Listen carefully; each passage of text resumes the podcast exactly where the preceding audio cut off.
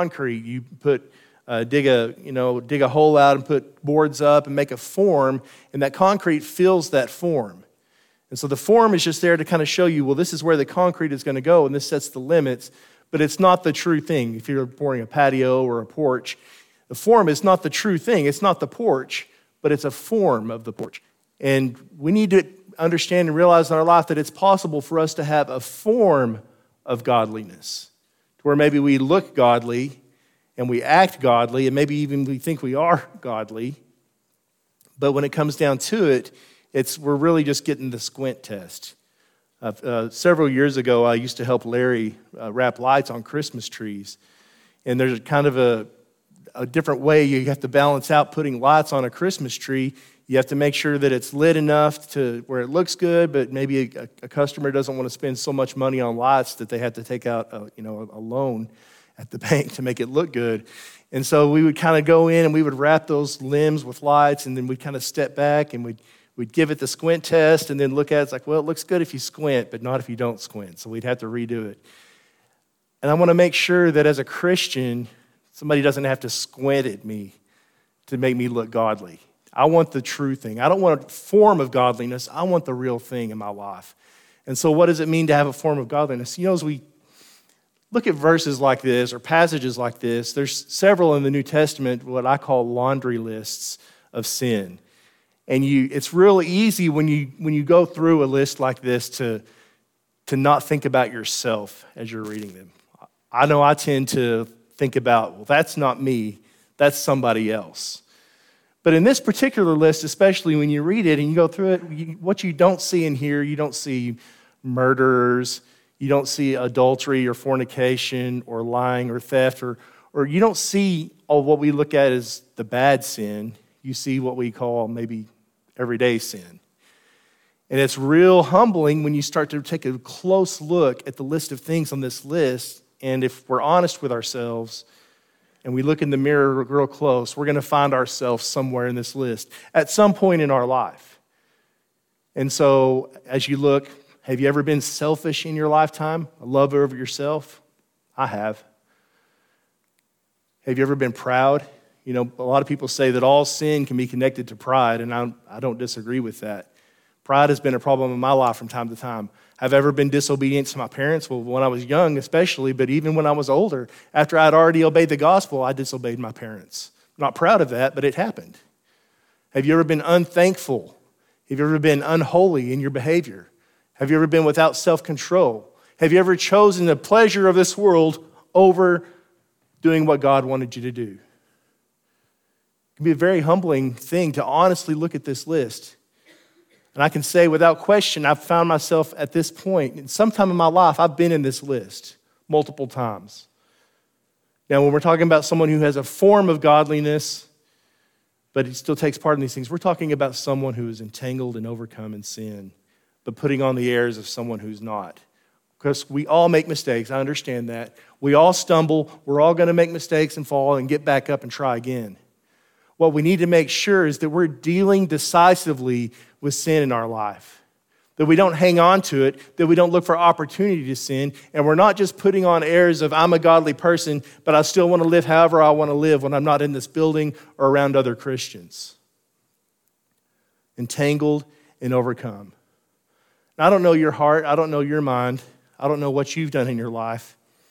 But I know that all have sinned and come short of the glory of God. And I know that you can find yourself somewhere in this list just like I can at some point. 1 Corinthians chapter 10, verse 12 says, Therefore let him who thinks he stands take heed lest he fall. It's all about self-examination, and it's all about not getting comfortable with the way that we are, not becoming complacent because we may look at ourselves and think, I'm a pretty godly person. I come to church three times a week. You know, I do good things for people. But maybe there's something in that list that we find ourselves on that maybe we're hiding it from ourselves or maybe trying to ignore it and hiding it from other people. And we've really just got a form of godliness and not the true thing. Jesus dealt with this many times throughout the scriptures, and he dealt with it most of all with the Pharisees. We see a passage here in Matthew chapter 23, verses 25 through 28. He says, Woe to you, scribes and Pharisees, hypocrites! For you cleanse the outside of the cup and dish, but inside they are full of extortion and self indulgence. Blind Pharisee, first cleanse the inside of the cup and dish, that the outside then may be clean also. Woe to you, scribes and Pharisees, hypocrites, for you are like whitewashed tombs, which indeed appear beautiful outwardly, but inside are full of dead men's bones and all uncleanness. Even so, you also outwardly appear righteous to men, but inside you're full of hypocrisy and lawlessness. You know, Jesus rebuked the Pharisees for their outward righteousness. The Pharisees were supposed to be the cream of the crop, they were supposed to be the ones that everyone looked to to follow their example. And the, the origin of the Pharisees, in fact, was this desire to break away from the continual falling away from God to idolatry and returning to God that we see all throughout the Old Testament. And the Pharisees' idea was let's change that. Let's be what we're supposed to be. Let's be, uh, let's be people who know the law of God and follow it. And that zeal led to, well, let's develop these traditions that go above and beyond. And so, therefore, we're not even coming close to breaking the law. And then eventually, corruption set in. Eventually, we're elevating our own personal traditions up to the level of law and doctrine. And that was the Pharisees' downfall. And eventually, they became corrupt and all those sorts of things. Jesus looked at them and said, You're supposed to be the ones that everyone is looking to. They were looking to them. He said, You outwardly appear fine, but you're like that cup. You know, my kids will go to the, the cabinet and pull out a cup and maybe get some milk or water, and they're like, Oh, yeah, there's something in this cup. Well, you didn't get set right in the dishwasher or something, you know. I was like, Well, dump it out and get another cup. But we don't want to drink out of a nasty cup. But that's what Jesus said. The Pharisees, you're like that. Here's a picture of Arlington National Cemetery.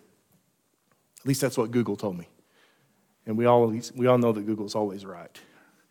So, beautiful cemetery. The green grass, it's, it's manicured, it's kept maintained. The, the headstones are, are cleaned, I'm sure, and maintained.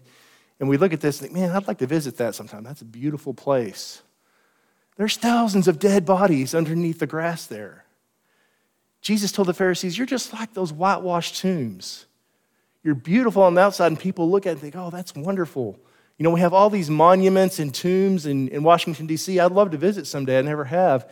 But at the end of the day, there's dead men's bones inside there. And no matter how well those bodies are preserved and embalmed, eventually they're going to grow corrupt and decompose. I don't want to be a whitewashed tomb. I don't want Jesus to look at me and say, Well, you look good on the outside, but whatever's inside is, is worthless. It's hypocrisy, it's lies, it's corruption. Jesus, of course, had the ability to look into the hearts of people. He could look at the Pharisees and he knew who each one of them was individually. And he could say, I know what you've done, and it's not what you're pretending to be. And sure, we can look at some people sometime and by their fruits you will know them, and we can make judgments and all that, but that's not what this is about today. This isn't about me trying to identify hypocrisy and sin in you or you or you.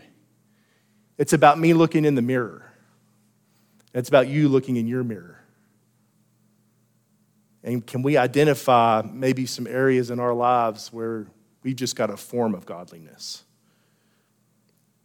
The key to understanding what does it mean going back to that form of godliness, how, do we, how can we identify that? How can we know if we have a form of godliness and not the true thing? I want to go back to our original passage and take a look at this, what I think is a key part of this. He says in verse 5, having a form of godliness, but denying its power. So here's the key a form of godliness, but denying its power, denying the true power of true godliness. What does that mean? When we deny the power of something. I want to take a, you know, a very simple example. Let's say a wrench. I don't care if it's just a regular wrench or a crescent wrench or a socket wrench. What do you do with a wrench? Well, you use it to tighten nuts and bolts. That's what you use a wrench for. Now, have I ever been in the shop and I've been working on something and I need to bang something into place or whatever?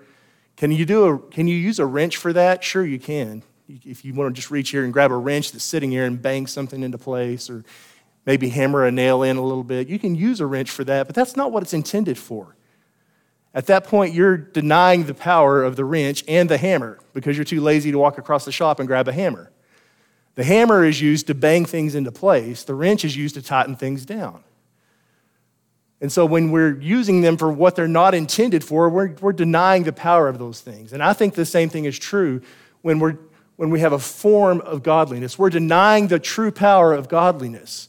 We're not using godliness what it's intended for, or it's not accomplishing what it's intended in our lives because it's not the real thing. And for whatever reason, we're being godly or trying to act godly for the wrong reason. That's what I think it means to deny the power of godliness. So, how do we deny the power of godliness? What does that look like? Well, I think first of all, it can look like earning our own salvation. I think that's in, I put this very first on the list because I think this is the most dangerous trap we can fall into as Christians. Trying to use our own godliness to earn or deserve our salvation. Paul talks about this in Philippians chapter 3, verses 4 through 6. He says, If anyone else thinks he may have confidence in the flesh, I more so. So he's talking about his record as a Jew here. Listen to what he says. Verse 5 Circumcised the eighth day of the stock of Israel, of the tribe of Benjamin, a Hebrew of the Hebrews, concerning the, excuse me, concerning the law, a Pharisee, concerning zeal, persecuting the church, concerning righteousness, which is in the law, blameless. Now, if we were able to earn our salvation, what Paul is saying here is if, if people were able to earn their salvation, I'm the best there is. Now, Paul wasn't saying that. He wasn't saying, I deserve salvation. What he's saying here is, I used to think this way. I was the guy that I thought everybody should look to. I was of the I was of Israel, the stock of Israel. I was circumcised the eighth day like I'm supposed to be. I, I can trace my lineage to the tribe of Benjamin. I was a Hebrew of the Hebrews. You take a look at the law, I was a Pharisee. Nobody knew the law better than me. The zeal that I had in serving God, I was willing to persecute the church because I thought they were blasphemers. Righteousness, which is of the law, in other words, earning my way to heaven, blameless. That's what he said I used to be. But what he's saying here is it was wrong. I couldn't earn my way to heaven. I couldn't be good enough. Nobody can. So, a form of godliness where we're thinking, oh, I'm earning my way to heaven, that's not going to get it done. And of course, God wants us to be obedient. Of course, God wants us to have godliness in our lives. But we need to understand and we need to realize it's only through the blood of Jesus Christ and having faith in his blood and being obedient to the gospel and continuing to love and to trust him that we have salvation. Some people might want to be godly or have a form of godliness because they think they're going to get something out of it from a worldly perspective. You know, consider the example of Ananias and Sapphira. Acts chapter 5 says a certain man named Ananias with his wife, with his Sapphira, his wife, sold a possession, and he kept back part of the proceeds. His wife also being aware of it, and brought a certain part and laid it at the apostles' feet. Now, most of you are familiar with this story. What was going on? The church was in its infancy. People were needing help. There were people that were hungry. There were people that had needs. And so the church was coming together as a family. And members were people like Barnabas were going out and selling land and giving all the money to the church and letting the apostles help people that needed it. And so here we have Ananias and Sapphira who want to get in on this act, and that's fine. They went out and they sold some property or possession, and they kept back part of the money and they turned it in. They died for their sin. Well, what was their sin, though? Well, they kept back part of the money. You know, Peter tells them later on, he's like, you know what? The, the possession, the property, whatever you sold, it was yours. You could do whatever you wanted to do with it. After you sold it, the money was yours, and you could do whatever you wanted to do with it. But they lied about it. They said, yeah, this is all the money we got from this, and we're giving it to help those who need it. But really, what they wanted to do was look godly and then make a little cheddar on the side. That's what they really wanted to do. It wasn't the fact that they decided to keep part of the money, if they just said, hey, we sold, we sold this and uh, we don't have, we we're not giving all the money, but we're giving some of it, if they'd been straight up, up straight, up front and straight with everybody, no problem. But they lied about it. It was their, intention to look godly, but yet make worldly gain on the side. Now, most of you, all of you probably know, there's not a lot of money in Christianity, true Christianity. And there's prosperity gospel preachers out there who'll try to convince you otherwise. And not that it's impossible for a Christian to make money or to be wealthy, not that we shouldn't be, but if we're in Christianity just for the money or just for whatever we can gain from this world, we're in it for the wrong reason. Finally, preeminence. We read in 3 John verses 9 through 10. He says, I wrote to the church, but Diotrephes, who loves to have the preeminence among them, does not receive us. Therefore, if I come, I will call, my, call to mind his deeds, which he does, prating against us with malicious words, and not content with that, he himself does not receive the brethren and forbids those who wish to, putting them out of the church. So, this guy, Diotrephes, he desired or loved to have the preeminence. What is preeminence? It's just the spotlight. It's the person in charge. It's the one who wants to be seen. It's the one who wants to be heard. It's the one who wants to make all the decisions. I Try to figure out a really diplomatic way of talking about this. As an elder, uh, it's interesting to look at someone like this, especially. I've only been an elder not even a year, uh, but I think we'll all agree it's been a pretty crazy year. Um, and quite honestly, I don't understand the concept of someone who just wants to be able to be the one to make all the decisions.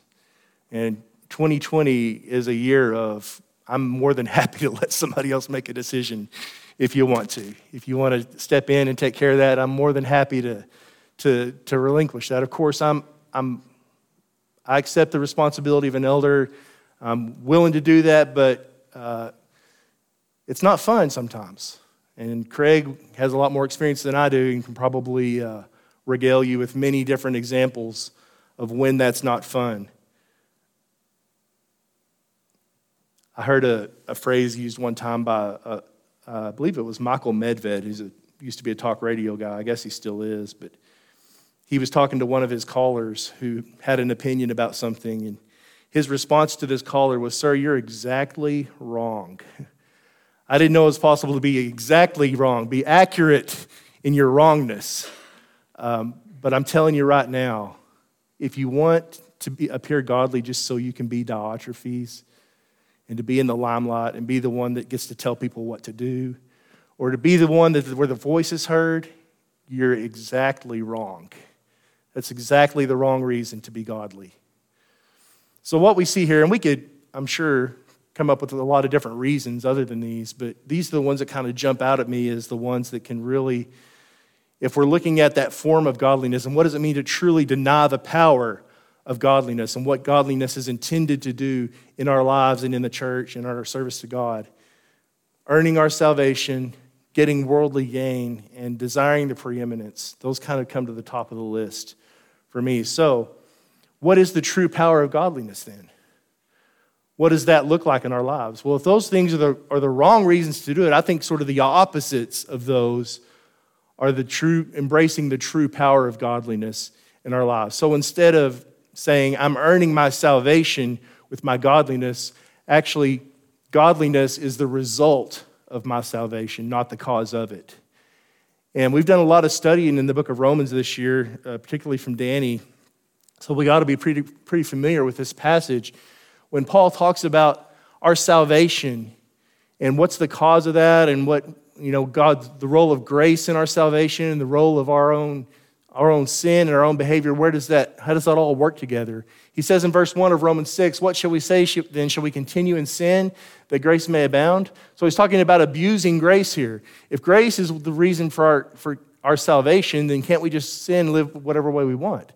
And of course, he says, certainly not. How shall we die to sin and live in, how should we who died to sin live any longer in it? Or do you not know that as many of us as were baptized into Christ Jesus were baptized into his death? Therefore, we were buried with him through baptism into death, that just as Christ was raised from the dead by the glory of the Father, even so we also should walk in newness of life. So, what Paul is talking about here is the role that our godly life, he's talking about living a godly life here Shall we continue in sin? No, we don't want to continue in sin. We want to be a godly people. We want to live the way God wants us to live. But what is the point of that? It's a result of your salvation. It didn't cause your salvation. God didn't save you because you deserved it or because you earned it. He just saved you, and now the life you live in godliness is a life that's lived in thankfulness and gratitude and devotion and service to Him. And so instead of having that form of godliness where we think we're earning our way to heaven, we instead realize it's a true godliness that's a result of the salvation that God has given us. And we live that life in gratitude to Him. It's a result of our salvation, not the cause of it. 2 Timothy chapter 1 verse 12 says for this reason I also suffer these things nevertheless I'm not ashamed for I know whom I believe and am persuaded that he is able to keep what I've committed unto him until that day commitment that's what Paul's talking about here. He's talking about a life of commit, committed service to God, living a godly life in commit, committed service to Him, but not for worldly gain, but rather spiritual gain. And, it, and it's not so much an attitude of, well, what am I going to get out of this? This is just the end result, this is the reward. You and I, that no, no matter what, even if things don't work out in this life, even if things happen in this life where we live a life full of misery, we know that at the end of that, in the next life, there's the reward. And so, what he's saying here is, I suffer things in this life, is what Paul is saying. There are things that I've had to suffer, hard times that I've been through, things that I've endured that I would not have had to go through had I not been a Christian. Had I not been a follower of Christ, there are things, heartache, tribulation, trial, things I would not have had to go through if I had not been a Christian. But he said, I suffer them.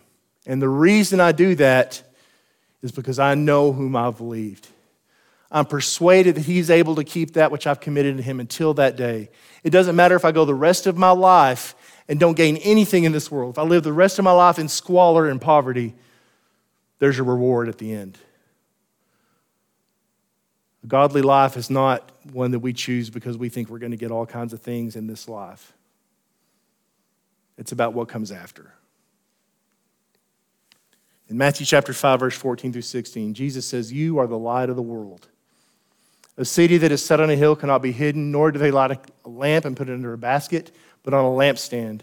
And it gives light to all that are in the house. Let your light so shine before men that they may see your good works and glorify your Father which is in heaven. Now, somebody might look at this and say, wait, this is all about the spotlight again, isn't it? This is all about letting people see us. And I thought we weren't supposed to do that. Well, there's a stark difference between Diotrephes and desiring to have the preeminence and what Jesus is talking about here. Because it's not about me and it's not about you. It's not about trying to get people to look at me and see how good I am and what I deserve, but rather to see Jesus Christ living in me and leading them to Him. It's about winning souls. It's not about just having the spotlight, it's about being the light that shines on Jesus and leading people to Him. Do we want people to see us as godly? Of course we do. Why, though? Do we want them to just look at me and say, well, that, that's a real good guy? Well, I want people to think I'm a nice guy. I want people to think I'm godly but I want them to know that I'm following Jesus Christ. And that whatever I have in this life and whatever I gain in the next life is not because of what I do, it's because of what He did. It's not because of who I am, it's because of who He is. And I want people to see my good works so I can, they can not glorify me, but glorify God. And I don't want to have just a form of godliness, I want the real thing. Imagine the possibilities of removing this kind of deceitful sin from our lives, from the church, where people aren't trying to deceive other people and just look like they're doing good, only just trying to gain power or money or. How often is the work of God hindered because somebody desires the preeminence? As a challenge, I hope this morning that you'll consider your own motives. I hope you'll consider the, the godliness of your life. And I hope that we can all look in the mirror and I hope we can not see just a form of godliness, but rather we're embracing the true power of what godliness is supposed to accomplish in our lives. And that it's a result of the fact that we're living in service and gratitude and devotion to the one who gave everything so that our sins could be paid for. And that we're not seeking reward or gain in this life, but we're seeking eternal life, an eternity in heaven, praising God. And that we're doing our best to be seen, not to be patted on the back, but to lead other people to Christ. I don't know your situation this morning. I don't know what you may be struggling with, but I do know the answer is Jesus. And if you have never obeyed the gospel this morning, never submitted to the waters of baptism and met the blood of Jesus Christ there, I want to invite you this morning to take that step today. There's no better time than right now. Today is the day of salvation. We encourage you to do that. If you need the prayers of this congregation for any reason, please come have a seat on the front row while we stand and sing.